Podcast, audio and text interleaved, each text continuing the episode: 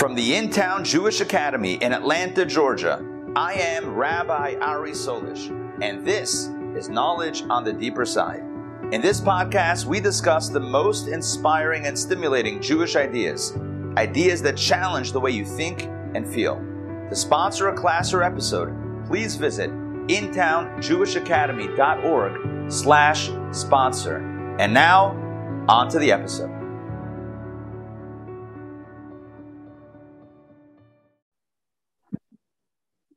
Right, welcome to Daily Power Parsha. Today is Friday, May 20th, uh, 2022, and I want to dedicate today's learning to the memory of my grandfather, um, whose one year yahrzeit, first yahrzeit, is coming up tomorrow, the 20th of ER.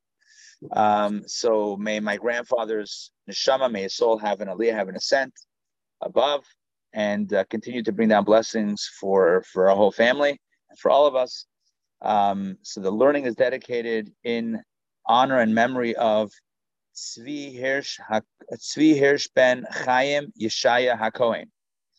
All right, Ray, great to have you here. Great to see you. All right, and I'm in Pittsburgh for the occasion of the yahrzeit. Okay, now I'm going to share my screen and let's let's study. Give me a second. Okay, here we go. All right, can somebody just let me know? Is it showing up on the screen, the text? Yes. Okay, fantastic. All right, so this is reading number six for Behar. We've done a lot of, we've covered a lot of ground this week. We've talked about the Shemitah sabbatical year talked about the Yovel, the Jubilee year. We talked about the prohibition against uh, uh, price fraud and um, harming someone else verbally. We spoke about, let's see what we spoke about. We spoke about um, the idea, the, the, the, laws regarding selling uh, one's inherited fields. We spoke about sell, selling one's um, um, ancestral home we spoke about the idea of giving someone who's um, who's experiencing difficult times, giving them a loan or helping them out, but not not not charging interest, etc. So here we continue the theme, talking about essentially poverty and uh, and what happens in, in that situation. We discuss additional laws regarding these scenarios. Leviticus chapter 25, verse 39. And if your brother becomes destitute with you and is sold to you, so now we're talking about when the person's financial woes are so bad that not only have they sold their field, their home, not only are they taking loans, but at this point, there's nothing they can do but actually sell themselves as a servant. So the Torah says, if that's the case, if your brother becomes so destitute that they're that, that the only way they can earn money is by you know, indenturing, it, it's uh, becoming in servitude to someone else. So the Torah says, do not work with him with slave, do not work him with slave labor. If your if your brother, fellow Jew, becomes so destitute that they need to hire themselves out in work, do not work them like a slave.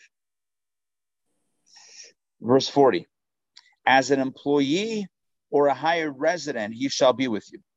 If to treat him like an employee or hired resident. Hired hired resident would mean like someone who lives in your home, you know, full time help type thing. But you have to treat them with respect, not like a slave, like uh, like the nations of the world,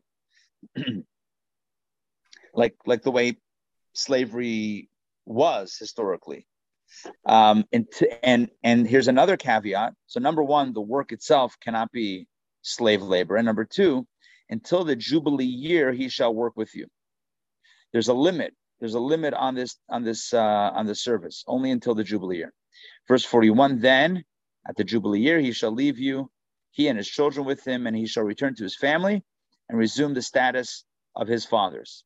At that point he's hopefully earned enough money and is now now goes on with the rest of his life leading his family in, in a state of security and good and, and, and blessings Then the Torah says, verse 42, something very powerful. Why is it forbidden to treat someone else like a slave? For they are my servants who I brought out of the land of Egypt. They shall not be sold as a slave is sold. Basically, God says, you can't sell yourself as a slave because you're already slaves to me. I mean, essentially, that's what God is saying. It's like you're already in my service. This is uh, this is the service that that that you're in with me, and um, and and there's no room for someone to have a double measure of service. Okay, back inside. Um, can you guys see the screen? Is it visible again? Yes.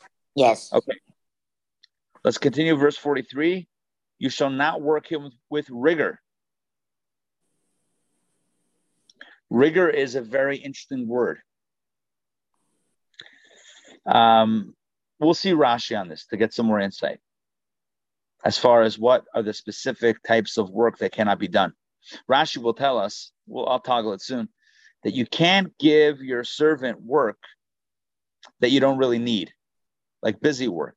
Like, oh, uh, can you prepare for me a glass of tea? And then you're not going to drink it. Yeah, that, that's the meaning. That's not nice. So you shall not work him with rigor and you shall fear your God because God, and every time it says you shall fear your God, it means things that are, that only God would know about. Like, did you really need this or were you just trying to give him something to do? God knows. I mean, you can excuse and say, no, I really wanted it, then I changed my mind, but God really knows what's going on inside your mind and heart. Don't mess around. Okay, verse 44. Okay, now we're talking about a non Jewish slave or servant. Your male slave or female slave, whom you may have from the nations that are around you. There's not from your brother, i.e., fellow Jew, but someone from the other nations. From them you may acquire a male slave or a female slave and also from the children of the residents that live among you. From them you may acquire slaves, and from their family that is with you, whom they begot in your land, and they shall become your inheritance. You shall hold unto them as an inheritance for your children after you, as acquired property, and may thus have them serve you forever. But as for your brethren, the children of Israel, a man shall not work his brother with rigor. So here the Torah distinguishes, and we have to be careful how we understand this, between a Jewish servant and someone who's not Jewish in that capacity of being a servant. And the Torah seems to indicate that some of the, um, I don't know what the right word is, benefits, not really benefits, some of the um, leniencies, as it were, that we have for a Jewish slave do not necessarily apply to someone who is not Jewish and serving in that capacity. And yet, at the same time, we know that that a human being cannot harm or overwork or abuse anyone else. And and but so there's a distinction between a Jewish servant and and a servant who's not Jewish, vis-a-vis a Jewish um, a balabas, a Jewish master, and yet we know in Jewish law that one has to treat all with dignity and humanity. Let's look at Rashi's, and Rashi will clarify some of this as well. All right, here we go. Leviticus chapter 25, verse 39, first Rashi. Slave labor, you cannot give them slave labor. That means they're degrading work through which he is made to look like a slave. For example, he must not carry his clothes after him to his bathhouse, to the bathhouse, or put on his shoes for him. You cannot have your servant, you know, care, be your uh, clothes caddy, like your clothing caddy, like, oh, hey, carry my clothing while I go to the to the bathhouse, or put on my shoes for me. That's degrading. You can't do that. Um, rather, you have to treat him like an employee or hired hand, a hired resident. Rashi says, give him dignified jobs. For example, work in agriculture and craftsmanship, treat him like other employees. Until the Jubilee year, what does that mean? Rashi clarifies, you don't go 50 years. I.e., if the Jubilee year occurs before the six years of a servitude have elapsed, then the Jubilee immediately takes him out of servitude. If not, then you wait the six years, and after that, he goes free regardless which means that the Jewish slave goes free regardless after six years, perhaps sooner if there's a Jubilee year in, in the interim. Okay. Um, Rabbi. Yes. Did you talk already about the slave that doesn't want to leave? his master? That's not here. Excellent, Oh, okay. excellent question. That's not I in know this it's somewhere.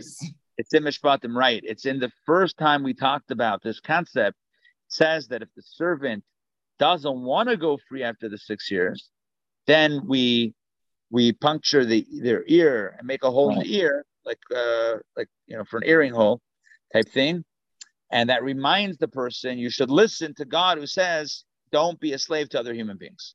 Yeah. Now, Okay.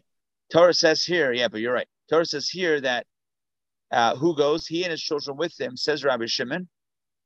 If he was sold, who sold his children? What does that mean? Right? If who if he was sold, who sold his children?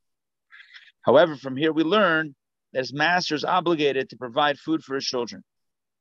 And in this sense, they are released with their father. So, in other words, the children are not slaves. So if somebody is is is is short on cash or very short on cash and needs to hire themselves out as a servant, okay, there's stipulations. You can't treat them badly, etc. Fine, but what about their children? Well, their children have no connection. They they don't work for you. He works for you, not his kids, and yet the Torah says that when he goes free, it's him and his children. But they were never slaves. They were never servants. What it means is that even when they weren't working for you, but they're his kids, and you have to take care of him, you have to take care of his family also. As as much as you have to take care of him, you have to take care of his kids. And then when he goes free, then they also go free from your support. Now, the, that that their father takes care of them. It's an interesting idea of of the responsibility of someone who takes on a Jewish slave, Jewish servant. Can't give them all types of work, whatever you want. You have to treat them with dignity and respect. You have to take care, take care. You have to support their his family. Let's continue. Um, for they are my servants. Rashi says, "Shtari kaidem." My contract comes first. God says, "My contract. You employed them. I employed them first. I gave them Torah and mitzvot. That comes before any other physical contract. Um, they shall not be sold in the way of a slave, namely by public announcement saying, Here is a slave for sale.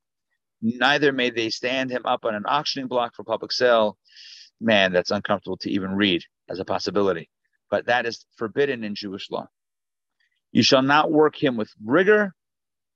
What does that mean? Rashi says, unnes- and I mentioned this before, unnecessary jobs for the purpose of tormenting him. For example, do not say to him, warm up this drink for me when you do not need it, or hoe under this vine until I come back, and you may never come back. Perhaps you will say, no one, no one really knows whether, whether, whether it is necessary or not, and I say that it is necessary. The matter is held secretly in a man's heart, for no one knows his true intentions. Therefore, Scripture states, and you shall fear your God, for God is privy to all inner thoughts. God knows whether you meant it or you didn't mean it. All right.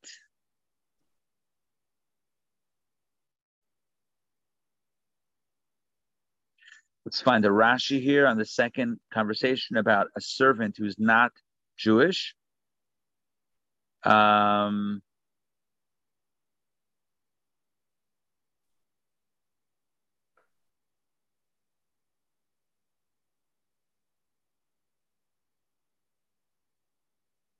hold on.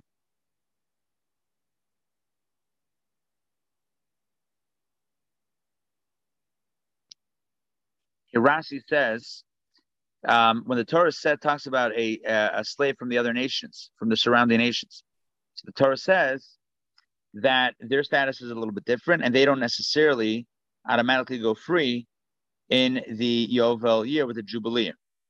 And then it says, but as for the children of Israel, man shall not work his brother with rigor, and it kind of makes the contrast. And Rashi says, but has this prohibition regarding a Jewish servant not already been stated in verse 43 above? So uh, the explanation is it's repeated here to include in the prohibition a leader over his people and a king over his over his attendants. That these rulers must not work with must not work with rigor. A king and a leader are not also not allowed to treat others as servants and as slaves. Okay, reading number seven. Now we talk about the next level. Here's a Jew who indentures himself in servitude, not to a fellow Jew, but to one of the neighboring nations, to someone who's not Jewish and one of the neighboring nations. And the, the Torah's laws about this are fascinating. Verse 47, chapter 25. If a resident non Jew gains wealth with you and your brother becomes destitute with him, and is sold to a resident non Jew among you or to an idol of the family of a non Jew. So this is basically a Jew who's sold into servitude in a non Jewish context. And the last part of verse 47 is where he's sold to an idol. What does it mean sold to an idol? To the service of an idol. This guy is now being uh, a slave whose job it is to clean up for idols. That's how low this person has tragically fallen. Not only are they destitute and they're a slave, but they're not even working for a Jew. They're not working for one of the other nations. And not only that, but maybe their their their their work, their actual work pertains to idol worship. So that's not a good scenario. And Torah says we have as a community, as a people, we have every interest in getting this guy out of that situation. So the Torah says, verse 48, after he is sold, he shall have redemption. Somebody should rescue him. Somebody should pay the money and get this guy back and out of servitude. One of his brothers shall redeem him. Verse 49. And, and if you need names, specific relations, sure. Or his uncle. So, well, number one, a brother. I guess it means literally a brother. Number two, his uncle or his cousin shall redeem him, or the closest other relative from his family shall redeem him. Or if he becomes able to afford it, somehow he hits the lottery, he can be redeemed on his own. He can pay for his own re- release. But the bottom line is, we have every interest. If a Jew works for a fellow Jew, all right. I mean, sorry, I don't mean all right. It's not good. Ideally, this guy gets on his feet and, and gets out of that situation. But vis-a-vis Judaism, all right, he still has a Jewish connection. But a Jew who sold himself into slavery amongst the non-Jewish household or even house of worship, that's a very not ideal situation for a Jew to be in. Therefore, the Torah says we got to get him out. We got to redeem him. How does that work? Verse 50, similar to the prorated thing.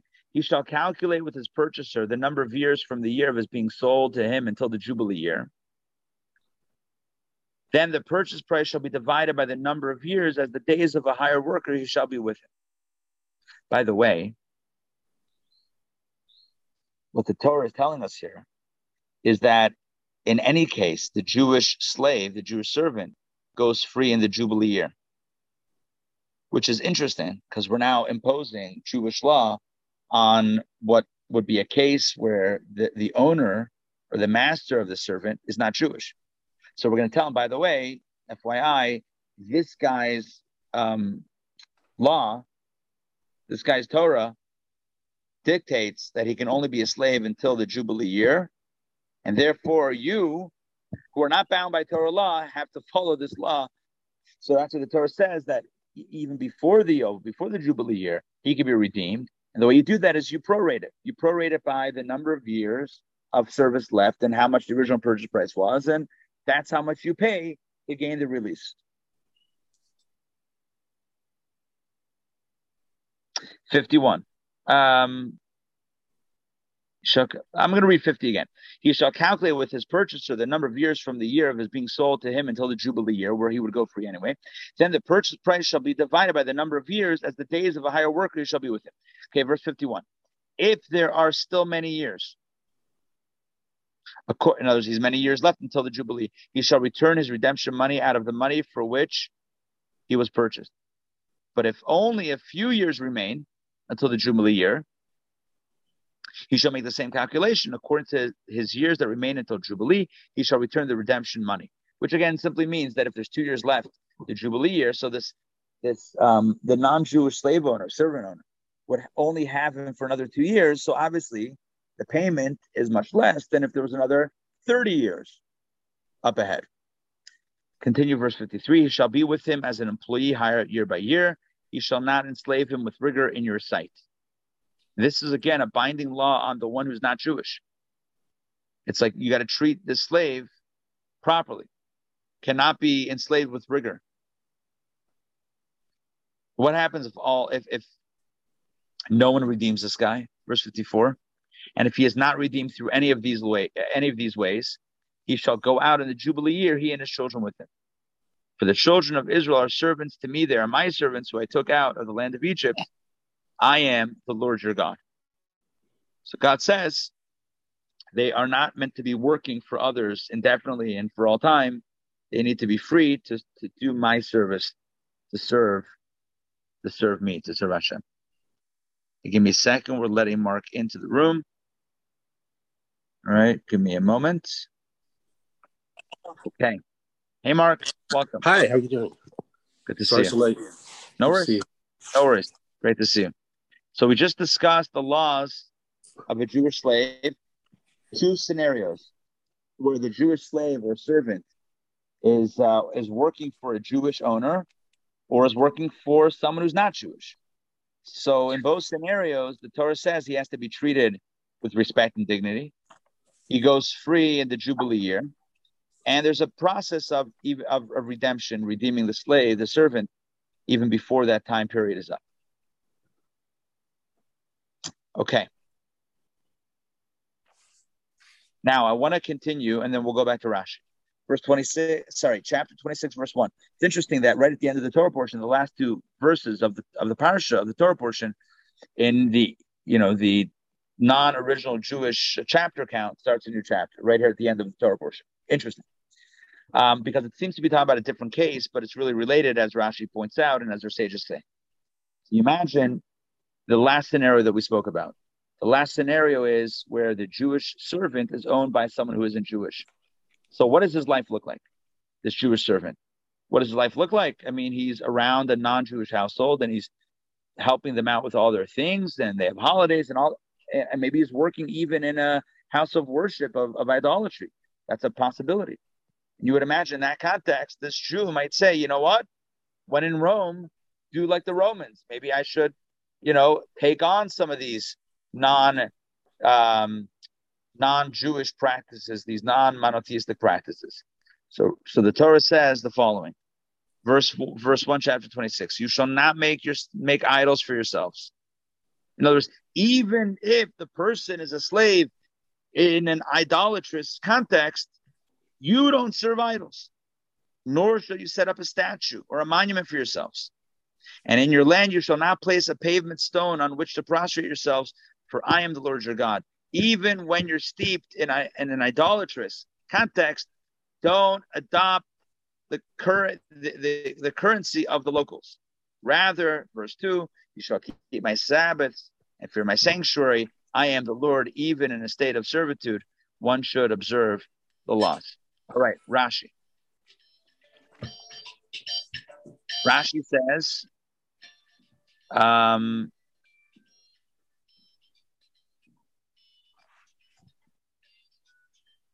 a second here. Yeah, he sold to the family of a non-Jew. Rashi says this expression means that the Jew is sold to an idolater. But when Scripture says Aker, literally to a brood, it refers to a Jew sold not just to an to, to an idol worshiper, but is sold to the idol itself, i.e., becomes an attendant to the idol. He does not worship it as a deity, as we just read. You shouldn't, but to chop wood and draw water. So his job is to chop wood for their, you know, non-Jewish polytheistic uh, pagan altars and to draw water for the same purpose. That's where this guy has fallen such a low place. Um, he should have redemption, Rashi says, immediately. Do not allow him to become assimilated until the Jubilee year. Can you imagine what would happen if he, he's there for 50 years? Wow, that would be devastating. Um, for the purchaser's sole purchase, sole purpose here was to acquire this man, said he would serve him until the Jubilee. Um, for the servant goes free in the Jubilee, as it stated below, he shall go out in the Jubilee year. Obviously, scripture speaking of a non Jew who was under the jurisdiction of Israel. Ah, now we get it. Well, well how is the non Jew uh, compelled in any way to uh, observe these laws of the Torah. So Rashi says, obviously, we're talking about a case of someone who isn't Jewish, but who is under the jurisdiction of Israel and therefore obeys the law to free a slave in the Jubilee year. So you have somebody who's not Jewish but living in Israel when Jewish law is is uh, is is all the rage. So they would be privy to this to this restriction, i.e., not overworking this individual and also letting them go in the Jubilee year. And the courts, the Jewish Israel courts, can force that hand.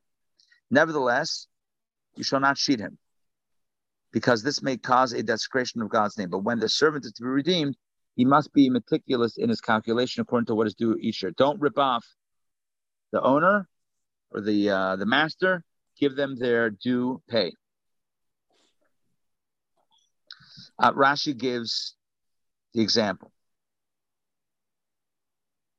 If there were 20 years since he was sold until the Jubilee, she's got 20 years left in the clock, and he purchased him for 20 manas. Turns out that the non Jew had purchased each year's work for one mana. Now, if this Jewish servant had already spent five years with him and he comes to be redeemed, he, the non Jew, must deduct five manas, and the servant must give him 15 manas. So again, the total number was 20, 20 years, 20 manas but he already worked for five years. So to redeem him would be to pay 15 manas. This then is the meaning of then the purchase price shall be divided by the number of years in order to determine the annual hiring rate as above. Basically, is prorated like we've been saying throughout this week.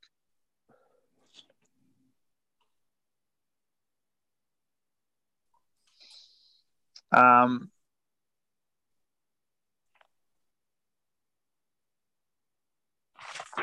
You shall not enslave him with rigor in your sight. That is to say, while while you see this, i.e., a Jew must not see this non-Jew forcing this type of labor upon a Jewish servant without doing anything.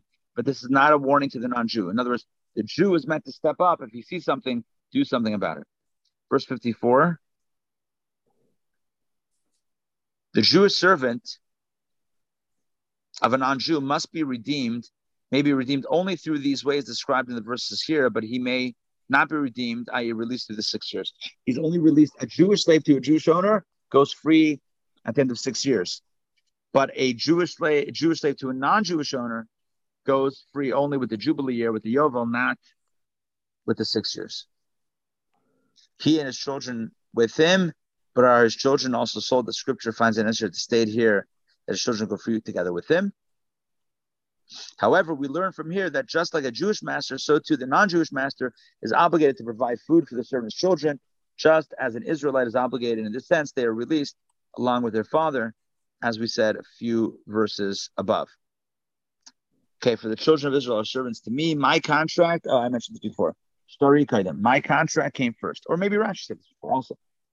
Um, and thus, when the Jubilee arrives, the servant must be released and re- revert to being God's servant rather than man's servant. I am the Lord your God. Whoever subjugates them below on this earth, there's whoever subjugates a servant below, it is if he subjugates them above in heaven. For as long as the Jew is enslaved to another human being, he is not free to do the holy service of God, and that is a problem. You shall not make idols. This was where the, the, the plot twisted a little bit. The plot, the plot turned to talk about prohibition against idolatry. Why? Rashi explains. This is addressed to the one who has been sold as a servant to a non-Jew. Rabbi Ari, can I ask you a quick question? Sure. Is the translation servants or slaves? Because my, my Chumash says slaves. Yeah, here it says servant. And I think it's just because to soften the, the, the notion of it, because the Torah says that when you get when you acquire a slave, don't treat them like a slave. So they're being treated like a servant. So that's why I think the translation just goes with servant and just cuts out the word slave. The literal translation is slave, but we know you can't you can't treat them like a slave. So then they're not a slave, I guess. Then they're a servant. So that's I think that's how it would be differentiated here. Okay, so the, the Rashi here, you shall not make idols for yourselves. Rashi says this is addressed to the one who has been sold as a servant to a non-Jew, that he should not say, since my master has illicit relations, I will also be like him. Since my master worships idols, I will also be like him. Since my master desecrates the Sabbath, I will also be like him.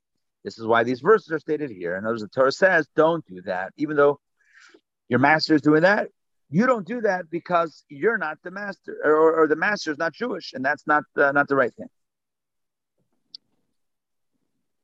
So big brackets there in Rashi that I'm skipping. A pavement stone. Do not worship a pavement stone. What's that? An expression denoting a covering. As in, I shall cover you with my hand. And the meaning of covering is relevant here is people use a stone floor to make a covering over the ground. Stone floor is like a covering over the ground um, on which to prostrate yourselves. Don't make a stone floor on which to prostrate yourselves, even to heaven, even to Hashem.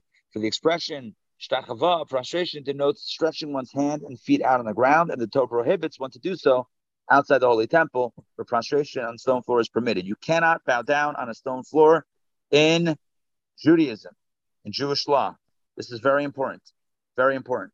One, one such example of this is on Yom Kippur, when we bow down to the ground in synagogue. If the synagogue had a stone floor, it would be problematic.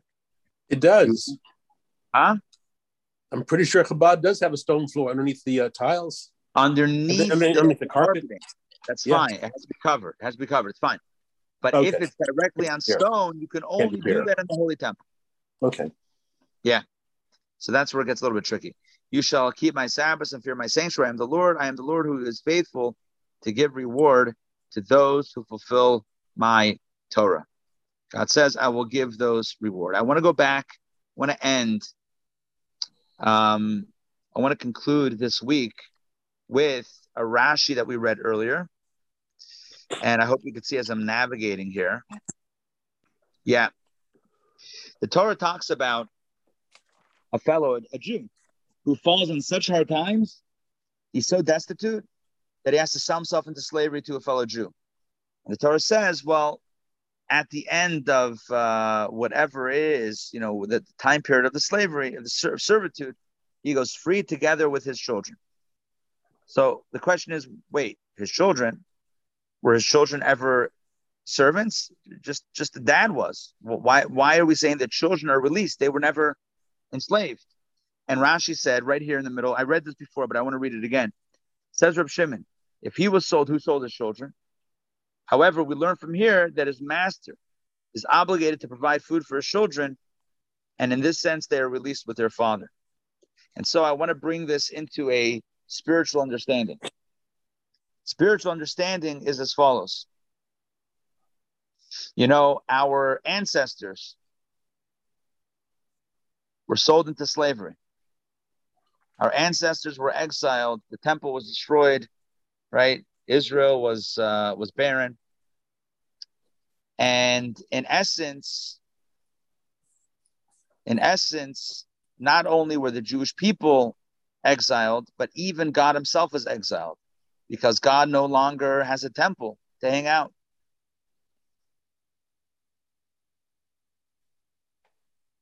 So the question is like this if God is exiled, then who exiles the children? You and I. God is, is exiled. So then then what puts us who directly exiled us are we in exile like what's what, how does that work what's the relationship between you know, God and our ancestors and us. And Rashi answers from here we learn that the master is obligated to take care of the children. That means that even as we are in a state of exile, Hashem is obligated to take care of us and to make sure that we're that our physical and spiritual needs are taken care of. And this is coming from the great Rabbi Shimon. Who's Rabbi Shimon? Rabbi Shimon Bar Yochai. The same Rabbi Shimon that we uh, that we that we celebrated yesterday, Lag BaOmer with. Um, so that that is the the Rabbi Shimon that we're speaking of, Rabbi Shimon Bar Yochai. It's a powerful message. The message again being that although we've been in exile for a few thousand years, our master in heaven, Hashem, still is required and obligated to take care of us. So may it be Hashem's will that indeed we have all the blessings that we need and all the resources that we need and all the things that we want, assuming they're all kosher, right? All the things that we want in order to do what we need to do here on earth. Um, I'll also mention this. You know, this, as Rashi pointed out, and as I think I mentioned at some point in this narrative, we're talking about a, you know, a, a, a descent, really, really a person go, getting into a bad place and then a worse place and an even worse place and it, it, it, it, it gets worse and worse. where the person first had to sell their field and then their house and then take loans and then sell themselves as a slave to a Jew and then to someone who isn't Jewish. It becomes, you know, this this really um, snowballing situation of of of, dest- of of destitution. Is that the right word? Of being destitute. And where does it begin? So as Rashi and the commentators point out, it begins with the first mitzvah this week, which is Shemitah, not observing Shemitah. It's when a person wants to game the system and say, you know what, God wants me to rest the land, but I'm I don't want to rest the land. I'm going to work the land. God says it's not going to end well. It's not going to end well. It's going to ultimately, because God's in control, it's ultimately going to end with um, in a state of need. And so the message for us is, you know, Shemitah is all about having is trusting in Hashem. I can trust that even when I take a year off from my farm or my field, I'm I'll still be okay. When we exercise our trust, God takes care of us. If we demonstrate to God that we don't trust, God forbid, God, I don't trust you. I'm going to take matters into my own hands. God says, Really? Let's see how well that works out. You don't want my blessing? We'll see. So we should never exchange God's help for our own help. That is not a good deal. Do not do that. Do not swap out God's assistance for human assistance. The main thing is, of course, we have to take care of ourselves and we have to help each other. Yes. But above and beyond that, we need God's blessings and we need God's protection and we need God's kindness. We need that chesed, right? We need the right side of the duplex. We need the chesed. We need the love from Hashem to make, to, to, to grant us all the blessings that we need. And so, in conjunction with my grandfather's yahrzeit, first yahrzeit, he was all about love and kindness and generosity. So may his memory be for a blessing, and may we all live our most generous lives with true faith and trust in Hashem, that Hashem will indeed give us all the blessings we need. And I realize now that for some reason my video didn't turn back on. I apologize for that. I'm looking at an empty box. I'm like, huh, who didn't turn on their camera? And that's actually me. So I apologize for that.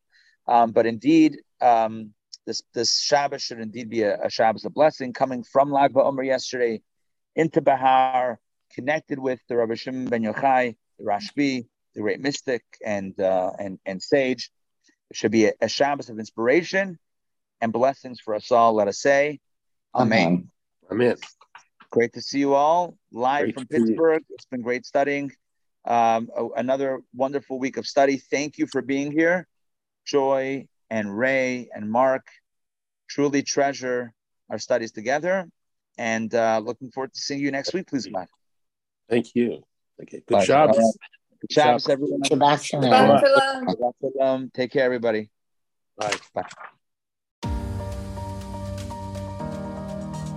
Thank you for listening. I hope you enjoyed today's episode. As always, you can find us online at intownjewishacademy.org and on YouTube at Intown Jewish Academy. New episodes of the podcast come out a few times a week. If you don't want to miss a single episode, then hit the subscribe button. If you enjoyed today's episode, please take a moment to leave a rating or review. It means a lot to me and it helps other people find the podcast. Thanks so much for listening, and I hope you have a wonderful day.